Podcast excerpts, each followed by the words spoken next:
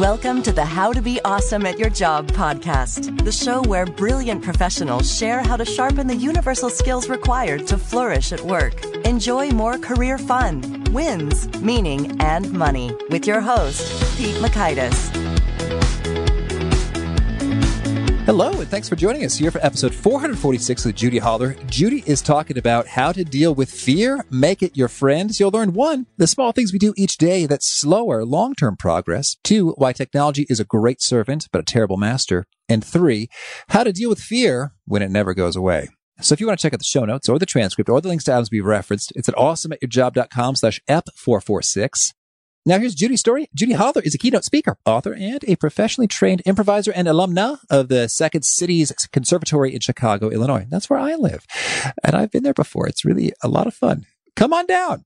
Judy is a past president of Meeting Professionals International, Chicago area chapter, and was named one of the forty under forty in the meetings industry by Connect Magazine in twenty fifteen. Judy's book on fear, titled Fear is My Homeboy, How to Slay Doubt, Boss Up, and Succeed on Your Own Terms, was recently endorsed by Mel Robbins, who called it relatable, relevant, and most importantly, actionable. Fear is My Homeboy came out just last week. Thanks to Judy for hollering at us, and thanks to our sponsors. Check them out.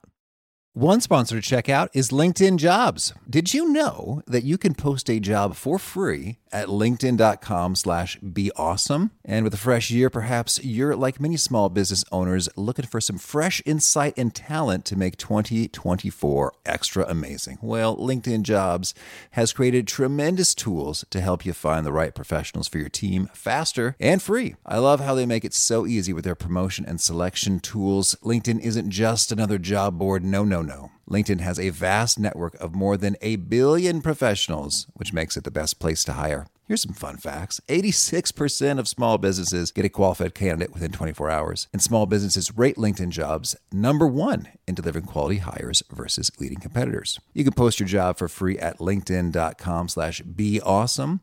That's linkedin dot com slash B E A W E S O M E, as in you are being awesome, be awesome, to post your job for free. Terms and conditions do apply. So here is Judy. Judy, thanks so much for joining us here on the How to Be Awesome at Your Job podcast. I am honored to be here. Oh, fun. Well, I am honored to to have you here, and I think we're going to have a lot of fun digging into some some cool stuff. But I got a real kick out of out of your fun fact, which is you do some karaoke performances from time to time, and you've got a, a go-to Caribbean Queen. What's the story here?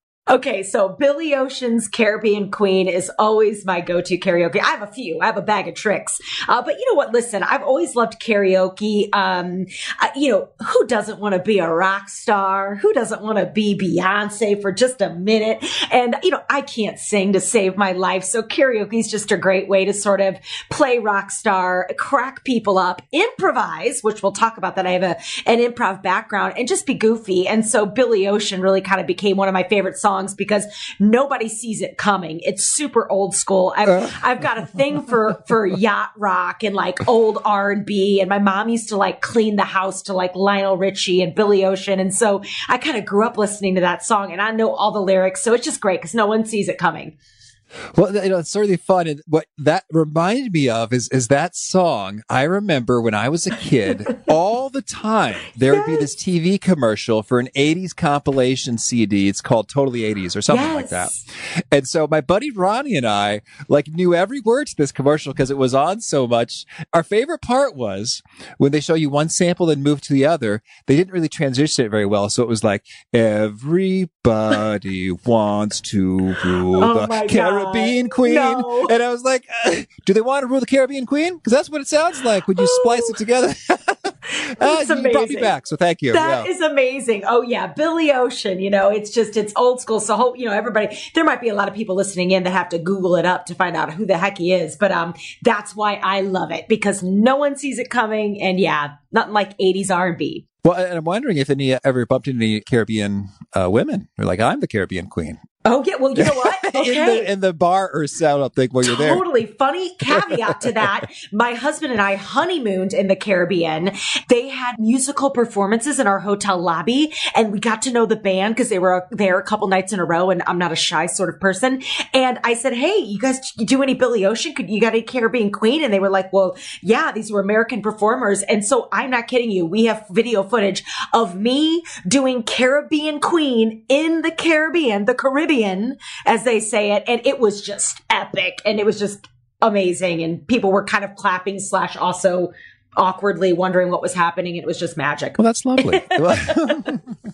So there you have it. Well, it sounds as though you have indeed lived out the, the title of your book, Fear is uh, My Homeboy, because mm. uh, it, it seems like you have befriended those sensations that I think, oh, yeah. I don't know if I wanted to go up there and do that. Right. And, uh, everyone's going to be looking at me. I don't know. So so could you sort of share with us kind of what's the, the main idea behind this book here? Yeah. So the big idea behind the book is this. If I could have one page in my book, literally one page in my book, it would say, it doesn't get easier.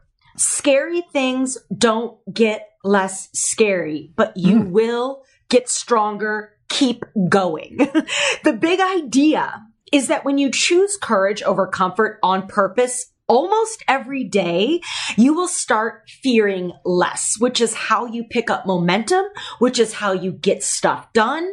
And it's how you start succeeding in and outside of work the way you really want to succeed.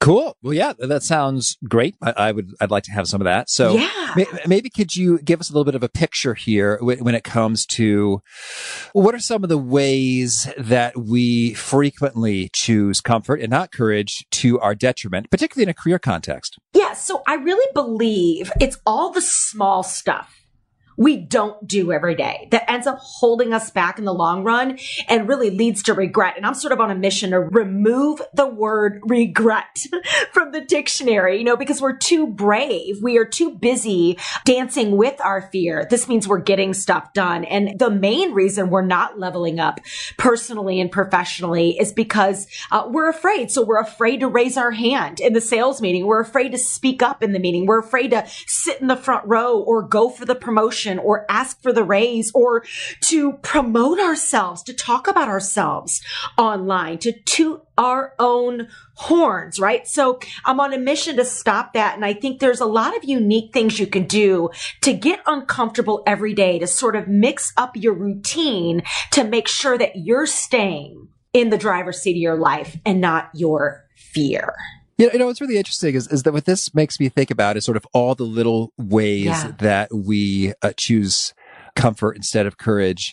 It, it's like, in a way, I think I may have become, at least in, temporarily, a little bit less courageous than before, only because I'm married now, yeah. you know, and, and my wife is awesome, and, uh, and our kids are awesome. But uh, there was a period of time in which I was meeting a lot of people and asking for a lot of dates. Yeah. And, and I kind of got into a groove where, yeah. you know, I, I did have that momentum such that I felt kind of bold and, and able to kind of ask for and do all kinds of things just because I was in, in that regular habit. Whereas now I've kind of settled in and mostly working from home. And, and, and so it seems like it does take me a little bit more yes. of a push to like, okay, I'm going to, I'm going to send that email to ask for that opportunity. All right, we're going to do it. Okay.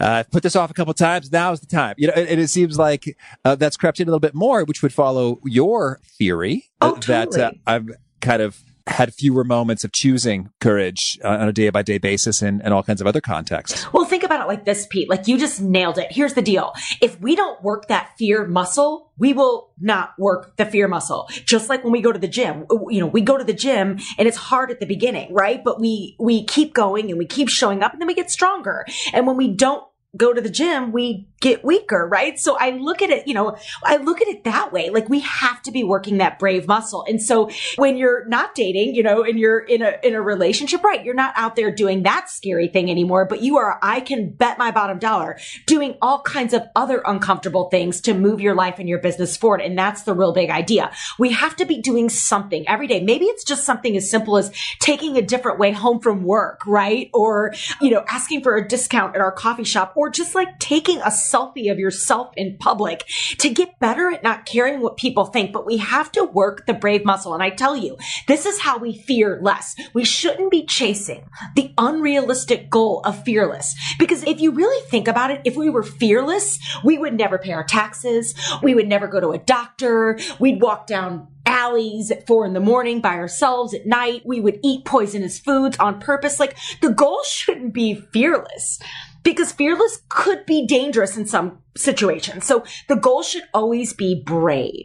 And how do we fear less? Well, the way you get to the other side, the way you fear less, is by working that muscle, and you have to use it or you'll lose it. So doing those small scary things every day. And sometimes, maybe some days, it's a big scary thing. Maybe you're leaving a toxic relationship tomorrow. Maybe you're literally moving to a new city. Maybe you decided to quit smoking. And, you know, there, there are big things you can do for yourself as well, but it's all those little small things that add up over time that really end up causing a lot of the problems. So we've got to work that fear muscle. Well, I love it there. You, you provide a few examples in terms of little things you can do every day to to work that muscle, from asking for a discount from for in the coffee shop. And that came out with Jordan Harbinger and a little bit with Ruth Sukup as well in those oh. conversations.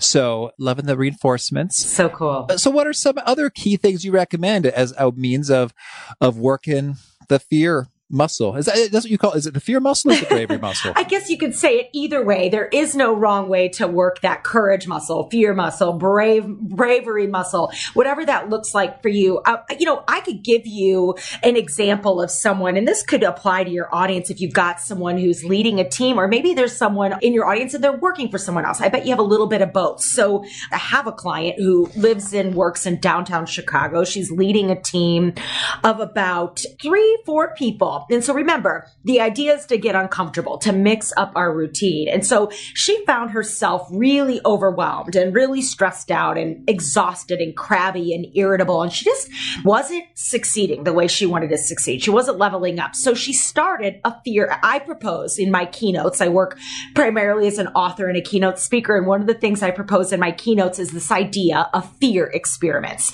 doing something small and scary and brave every day to advance yourself and get stronger. And so So I told her about this idea, and she said, okay, I'm going to try something on my own. I really need to get in front of my schedule. And I talk a lot about focus. And this can feel scary because it requires us to do things we've never done before in our schedule and in our work lives. I mean, most of us sit down and we literally, the first thing we do, maybe sometimes before we even get out of bed, is we open our iPhones and we look at our email. It's what we do, right? Or we check out social media. So she says, I'm going to do a fear experiment, and I'm going to take the first thirty. I'm not going to look at email until nine a.m. every day. No email. So she's getting up at seven. She is not looking at that phone. She's not looking at her email, but she's taking the first sixty minutes of her workday from eight to nine to move one small thing forward for herself or for her work first. And she started small with that first sixty minutes, just that first hour of her day. And you could even go as small as thirty minutes. And what happened for her is she immediately started triggering momentum in her life, because she started actually moving things forward, which made the dopamine in her brain happy,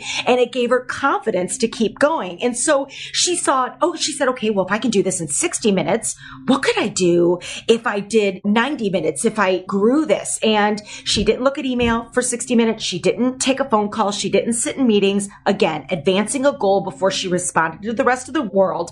That sixty minutes grew to, like I said, an hour and a half to one hundred twenty minutes. And today, most days, most days, because there's no perfect world, uh, no perfect day, she doesn't look at her email until noon. And let me tell you, she is working in corporate America. She has a boss. She has a team, but she started small, bird by bird. And it took guts, because she did not ask for permission. She just took the action and monitored her results, because after all, you are the C E O of you. And let me just tell you, Pete, what she did in a year.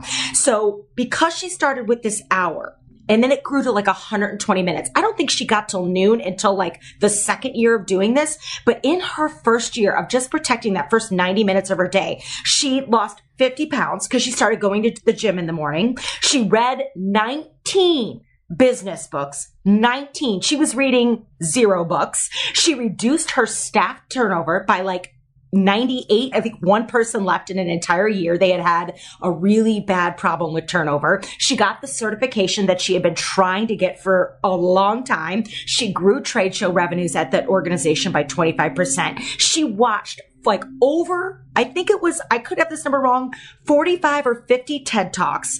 And she found herself happy, healthy, and this really bled into her personal life. So she was leveling up at work, leveling up at home. She got herself a promotion. She was making more money, and watching all these talks and reading all these books gave her a lot of great information to be able to have cool conversations at work with her leadership, at the dinner table, at the networking event, sending them in emails to clients. So again, she started small, but that took courage. It took her getting uncomfortable, literally not looking at her email to open up a whole new door. I mean, she got a promotion out of the deal. And I love that example too, because when we talk about fear, you know, I, I think sometimes it, it's natural to think about big, dramatic, scary fears. Mm. Like it's like, oh, I am terrified of public speaking or heights, or it could sort of fill in the blank there, as opposed to, I, I don't imagine she was terrified of not checking her email, but it was uncomfortable. It right. was a, a little bit uneasy, like, oh, what if there's something really important and someone's waiting right. for me? And they're like, hey, Hey, what, what's the deal? How come you didn't get back to me? As well as it's just a, it's a habit, it's a groove that you're in. So it just feels kind of off when you just sort of reject that and, and don't engage in it the first few times. And here's the kicker. We are spending, and this is new data, we are spending six point three hours a day on email. A day on average, the average worker is spending six point three hours a day on email. And you wonder why we're not getting anything done. And we wonder why we feel stuck and irritable and overwhelmed. And I'm doing air quotes here, crazy busy, right? So if we want to get out of this cycle of suck, we have to have the courage to try something new, to break a pattern, to uh, flip the bad habit. And the more you do it, the better you get at it. And you're going to start seeing results, which welcomes momentum into your life party. And that's really where all the magic lives. It's some staggering stuff. fifty-five percent of us are checking email after eleven p.m.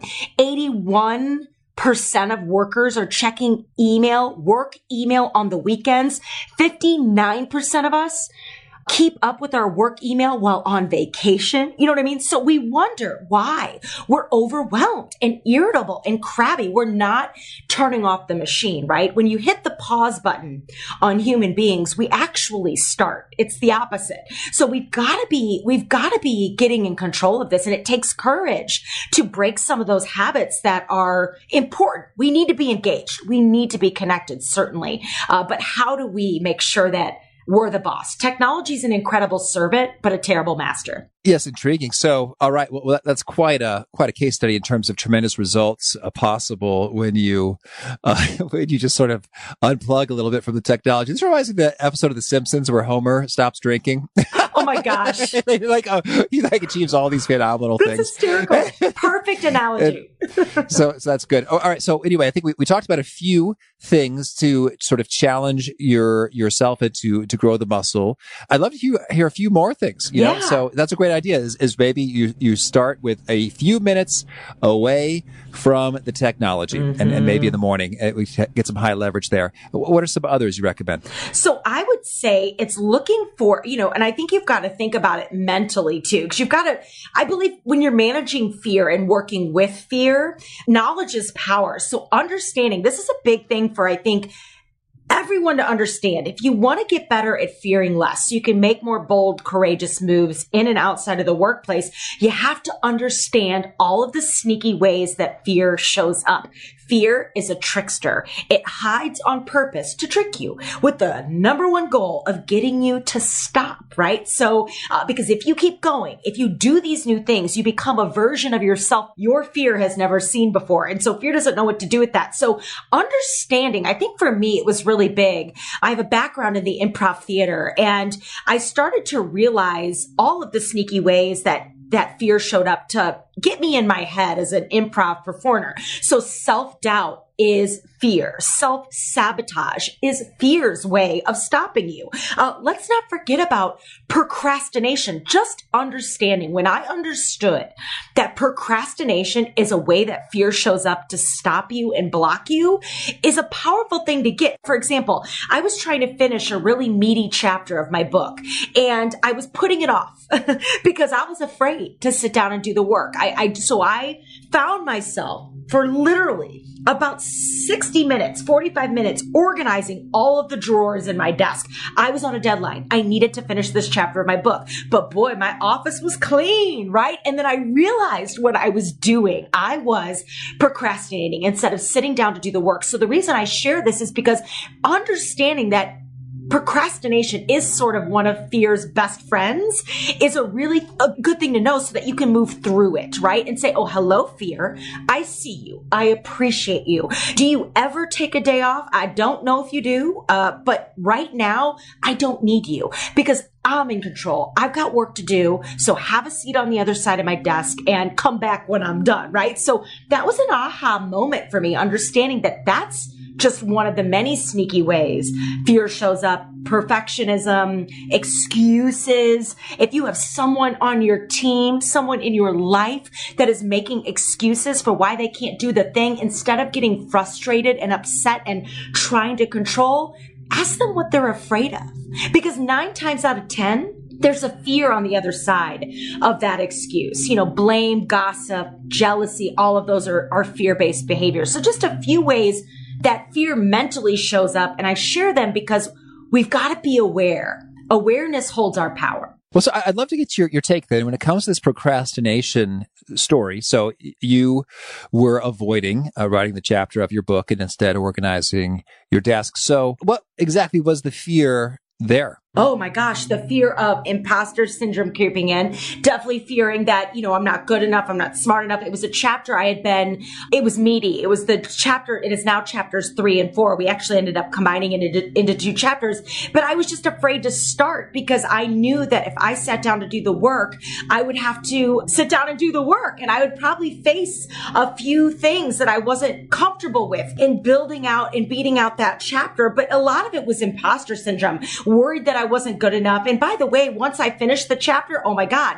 we're moving forward. We're, we're putting a book out into the world. And so there's that too. So it was probably a combination of things mentally uh, for me. And I think we all fight our own internal demons, but there's always usually something there. There's always usually a reason. Anxiety, you know, you're anxious and feeling fearful uh, because maybe you feel that what you have isn't good enough or whatever that may look like. But there's usually always something living there. If we're procrastinating, okay, well, what are we afraid of? What is it? You know, and for me, it was of not being good enough, of not being smart enough, of not having a good chapter. Okay, certainly. So now, but you you were not aware that that was what was going on at the surface level, it sounds like, at first. At first, I wasn't. Mm-hmm. Yeah. And so how did you get to that level of awareness? Well, in my research and in really studying all the different things I was studying about fear, and then realizing that fear's job is to stop you and to block you, and that self-doubt is a way it does that. Certainly we self-sabotage, and procrastination is a form of self-sabotage.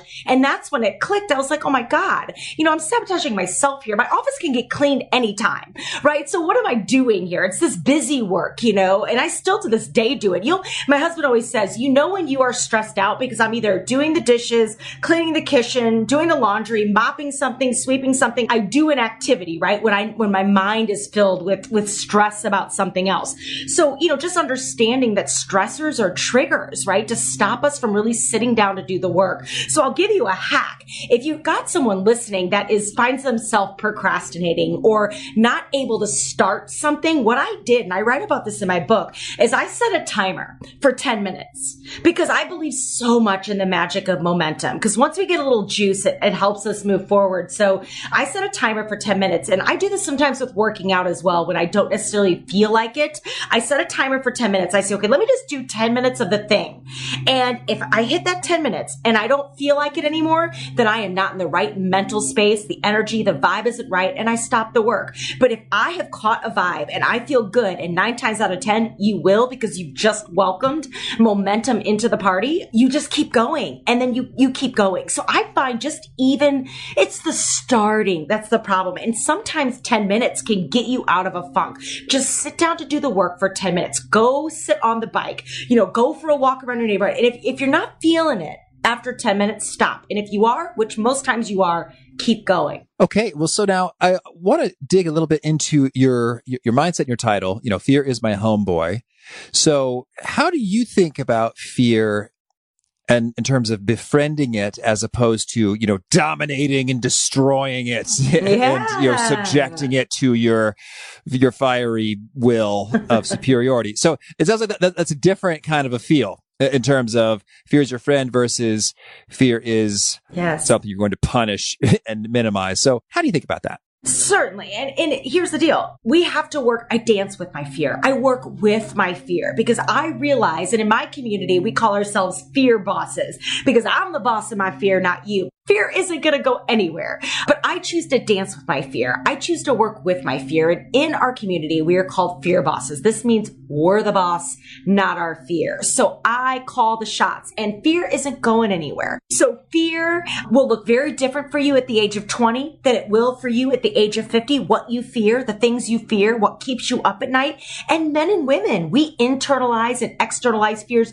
very differently. So I, I got really awake to this idea that we're never going to be able to get rid of our fear. This idea, this notion of fearless that everybody is telling us we need to be. I go back to that because it's unrealistic. So why am I wasting my energy, my precious energy, trying to outrun something I'll never be able to get rid of?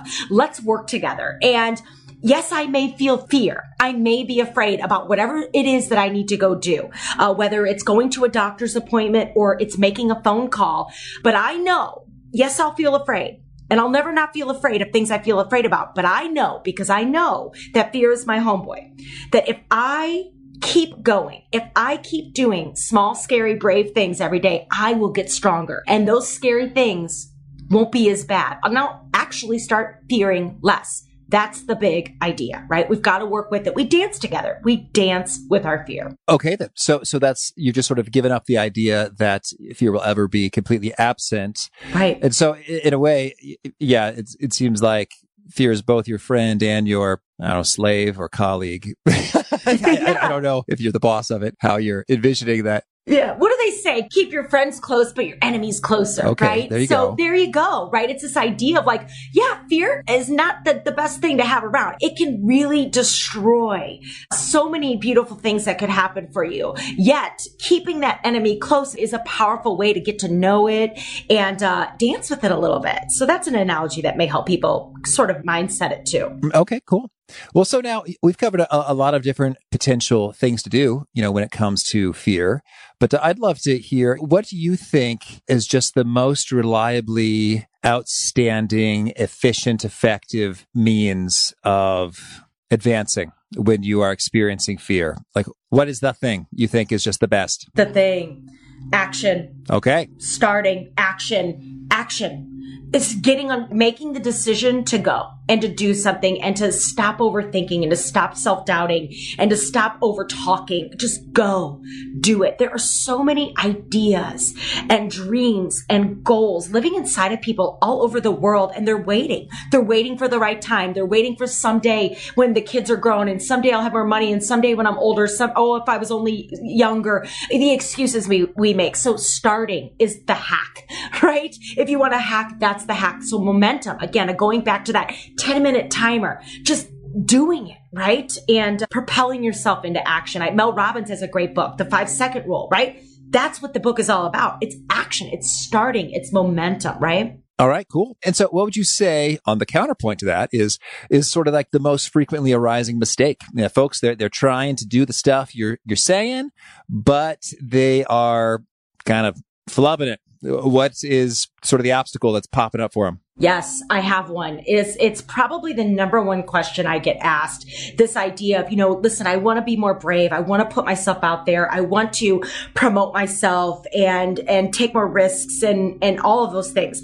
But I don't want to look like I'm, I'm bragging. I don't want to look like I love myself. I don't want people to judge me or make fun of me or not like me. We get so worried about what other people are going to think. We're so worried about publicly failing or embarrassing ourselves or people not liking us. And here's the hard, real truth. And this was a massive aha moment for me. And this will help you manage fear. And I hate to break it to you, but people already don't like you. People are already judging you. And people are already making fun of you. So the question is, who are you living your life for? Who are you running your business for? Who are you living for? You or everybody else? So the number one mistake people make is worrying way too much about what other people think. They're already talking. You might as well give them something to talk about. You know, that's a really interesting perspective. I thought you were going to say, hey, for the most part, people just aren't paying much attention to you and they don't really care. It's because they're wrapped up in their own lives. It's true. You, but then you took it in the direction of they're already making fun of you. Well, right. And, people are like, they are. I mean, not, I'm not saying, you know, everybody's making fun of you every day, but people are already talking about you, right? Like we yeah. can't control that or stop that. And people don't care about you as much as we think that they do, but mm-hmm. we're already being judged, right? We're already being, yeah. it's already happening. So live your life. That's the point, right? Live your life. And I really appreciate that when it comes to, I think I've had an aha moment recently because we had a previous guest, um, Mindy Jensen, uh, from the Bigger Pockets Money Podcast. We're cool. talking about sort of money things. And, and she was just making a point how she just doesn't care at all about, you know, what other people think with regard to her money decisions or if she, they think she's a total cheapskate or, or whatever in these certain ways. And, and what I found interesting is that folks are going to judge you no matter what you choose in terms of like, so it's funny. We have two kids and we don't own a car yet, right? So hey, you're you're Chicago, so I get so it. You, you know it. Like uh, yes. It's not so essential, especially we're really close by a Brown Line stop. Love it. So uh, you know it's it's on the list. You know we're gonna get to it pretty soon. You know, so good, so good. And, and so I I sort of thought people were judged me or imagined me to be you know foolish or I don't know a bad dad or you know broke. Like oh Pete's business must not be doing very well. Right. Can't even buy, you know scrap together a you know used minivan or something. So whatever. And, and so then I sort of just imagined that to be the case. But I was like, you know what? I'm fine with it. We're going to, we're going to wait till the time is right until we get just the right vehicle. And then I mentioned to someone, I was like, oh yeah, you know, we're going to get, be getting a car pretty soon. So that's long overdue. And then that person said, well, what do you need a car for? The the train line's right there. Just like, well, wow, you just judged me in the opposite yeah. way. I assumed everyone else was judging me. Therefore, my, uh, assertion is that people will judge you good or bad, whatever you choose. It's so true.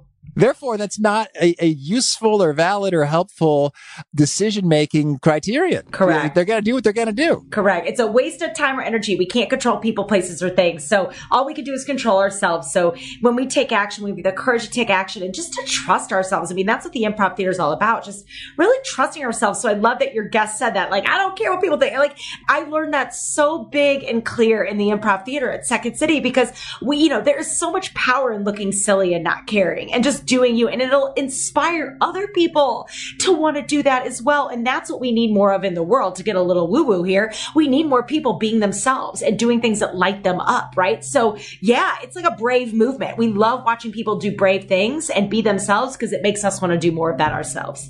Lovely. All right. Well, well, now tell me, anything else you want to make sure to mention before we shift gears and hear about some of your favorite things? No, I think that's it. I mean, just the, like I said, if I could have one page in my book, it doesn't get easier. Scary things don't get less scary, but you will get stronger. I think a big consequential mistake people make is they do one brave thing and then they stop and and they think that, okay, now I've done it and I'm, I'm, I've got that brave thing going. And, you know, that's how we miss opportunities and end up with a mediocre life. You know, we've got to keep going, and it's just consistent action little by little every day. We don't need to do big, scary things. We can start small and just still be very effective. So that's it in a nutshell. All right. Well, now could you share with us a favorite quote, something you find inspiring? Yes. I would say I love the Steve Martin quote, be so good, they can't ignore you. Mm-hmm. Love that. And how about a favorite study or experiment or bit of research? I would say, oh, this is a good one. I recently read a study that showed, I was on happiness and laughter, that babies laugh about four hundred times a day. And adults, we laugh about four times mm. a day. And that just it certainly made me sad, but it inspired me to bring more joy and laughter into my life. And I think joy and laughter is coming back into the workplace. And if we're not having fun, what's the point? We've got to sit at that fun table because we're not laughing. We're not a baby anymore. I get it. But laughter, you know, from four hundred to four, how do we increase that laugh factor every day? And I, I loved that study. Well, you know, that is intriguing. And, and I have thought that to myself. It's like, hmm, I would like to have some more laughs. And, yes. you know, from time to time, I make a discovery like, oh, my gosh, the T V show A P Bio is hysterical. And so, good. And so yeah. then I binge all of those. It's like, OK, well, now what do I do? yes. So what do you do to, to bring in more laughs every day? I mean, you get your whole improv posse, but uh, outside that, yeah. Well, you know what I do? I tell you, this is brand new. And I, I love this idea. I, I actually need to put it in my uh, newsletter because it's such a fun little hack. Because of this study, I have started watching on Netflix stand-up comedy specials. Oh, yeah. And I've been watching a lot of like right, comedians in cars getting coffee with Jerry Seinfeld. And those are like fifteen, twenty minutes long. And I'm telling you, I watched about five of those comedians in cars getting coffee uh, the other night while I was eating and making dinner because it's all kind of in the same room. And I didn't look at my phone once. I even forgot about my email. I forgot about the book launch. It was just so lovely to just sit there and laugh. And so that's an easy thing someone could do. Just start like watching comedy specials and just let yourself laugh at the world because there is a lot of serious stuff going on. But if we're not having fun, what's the point? So that's a way to start laughing more. You know, that is fun. And I, I've turned on the Spotify comedy originals. Oh, good in, in one. There, you know, as I'm like, you know, taking a walk or, or whatever. And, and that's great. Yeah. Well, because you don't really need to look at it. You could mostly listen to the Netflix comedy special, maybe pop on some Bluetooth headphones. Correct. In your car. And, yep. and you know, mix your... Or, or your not car, your iPhone. Yeah, yeah. Then just mix your ingredients, you know. Totally. Uh, very good. So how about a favorite book? Favorite book? Oh my gosh, that's a hard question. I have uh, so many, but what I would say for this audience, I think what shifted me in a professional way, from a professional perspective, this really changed the way I work. It's a book called Essentialism by Greg McKeown. Oh, we interviewed Greg. He's awesome.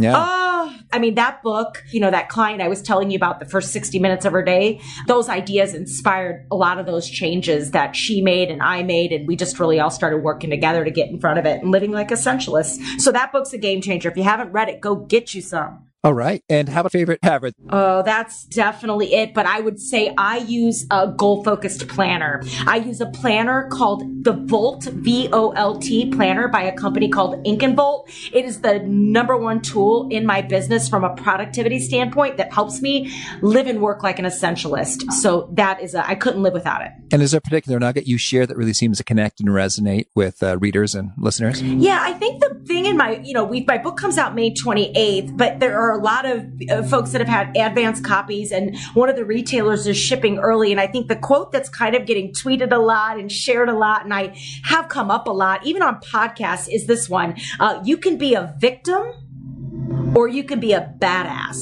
The choice is yours. All right. And if folks want to learn more or get in touch, where would you point them? I would point them to, first and foremost, my website, which is Judy, J U D I, Holler, H O L L E R dot com. From a social media perspective, I am the most active on Instagram. So at J U D I H O L L E R on Instagram, certainly on Facebook. And then I think those are the best ways to get in touch with me. And we're doing a little freebie. I've got a little gift for your listeners. Do you want to share it or do you want me to share it? Oh, yep. Yeah, tell us. Okay. So if you want to get to know a little bit more about me and kind of test drive my book without buying the book, we're going to give you uh, chapter one in the beginning of the entire book for free. And I've also included a couple of downloadable freebies. Most importantly, most specifically, my secret weapon, which is my morning planner page. And the way you get it is you text the word brave to the number forty-seven forty-seven forty-seven, and you'll get texted a little link. You click it, and then all of the downloadable freebies will be sent to your email once you enter your email. All right. And do you have a final challenge or call to action for folks seeking to be awesome at their jobs? Just trust yourself. Trust yourself. What you have is good enough. And in the improv theater, we're not trying to find the best thing, but we are always looking for the next thing. So it's all about momentum and moving the scenes forward on stage. You've got to do that for yourself. It's about doing small things every day that are going to move your life forward. This is how you achieve results, fear less, and of course, make fear your homeboy. Beautiful. Judy, thanks for this. Good luck with the book and all your adventures. You. Oh my gosh. Honored to be here. Thanks for listening. I appreciated so much what Judy had to share. And I think the favorite trick that she reminded me of that I've used a couple times since our conversation has been just that ten minute timer in terms of, I don't want to do this. I'm not feeling it. This seems lame and dumb. And there's other things I want to do. And I, uh, I'm pouty, you know, that kind of stuff. Just set that ten minute timer. It's like, I'm going to do this for ten minutes. And then if I am still in a foul mood about it, I'm just going to stop when the ten minutes are over. But sure enough, I almost never stop because, okay, I'm in the groove now. Let, let's get her done. But you have that comfort safety net associated with that. It's only going to be ten minutes. It's just the coolest little trick. It really works. So thanks, Judy, for that. Again, the show notes, the transcript, the links to items we've referenced are at awesomeatyourjob.com slash ep446. If you haven't already, hope you'll punch subscribe. You'll catch our next guest. It's Hal Gregerson. He's back for more. We had a whole lot of fun on a previous episode. We did a question burst and, and showed how that could spark, you know, just fantastic ideas very quickly. Well, this time we're talking about the other skills associated with innovation and how to pull that off well. Hope you catch you there. Peace. Thanks for listening. To get the most out of the show, we recommend two key things. First, check out the extra resources at awesome at your job dot com. You can find this episode's transcript and links, as well as the perfect episode for your situation. You can search the full text transcripts of hundreds of episodes or explore episodes tagged by topic and competency covered. Second, subscribe to the podcast and get future episodes automatically. You can subscribe by telling Siri and several other smartphones and speakers, subscribe to the How to Be Awesome at Your Job podcast, or by tapping subscribe in your podcast player of choice. If you'd like some extra help figuring out podcasts and how subscriptions work, visit awesomeatyourjob.com slash subscribe for guidance. Hope to catch you on the next episode of How to Be Awesome at Your Job. Let's jump into Peppa's world of play. Look for spring flowers, hunt for muddy puddles, and bravely explore exciting places with Peppa play sets. Peppa Pig. Inspiring kid confidence.